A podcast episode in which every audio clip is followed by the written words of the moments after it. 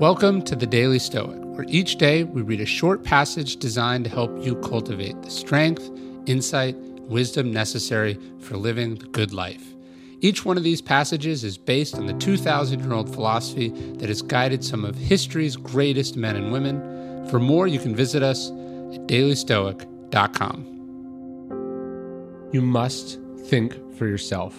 It's never been easier to get information than it is today. You have access to Wikipedia, to podcasts, to social media, and a near infinite library of books.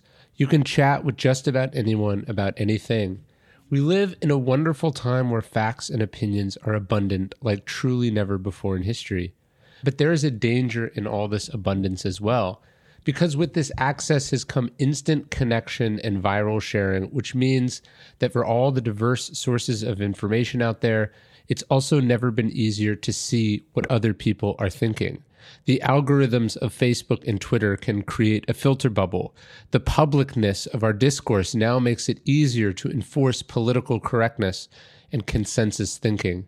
It incentivizes virtue signaling and a mob mentality. Think about how impressive it was that Marcus Aurelius didn't need to publish his meditations. He didn't need to get credit for his ideas. All he cared about was truth. He was thinking for himself, literally. What made someone like Cato so powerful and inspiring was that he didn't care what anyone else thought. He also thought for himself. In fact, he actively practiced inoculating himself against public opinion by walking barefoot and bareheaded through Rome. He wanted to get used to being laughed at, at being different.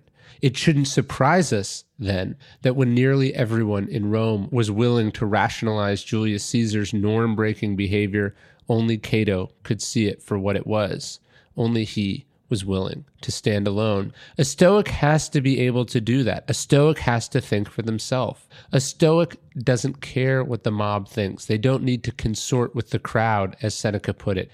Yes, it's powerful that we have access to all kinds of knowledge and tools that the Stoics didn't have. But how we use these assets is essential.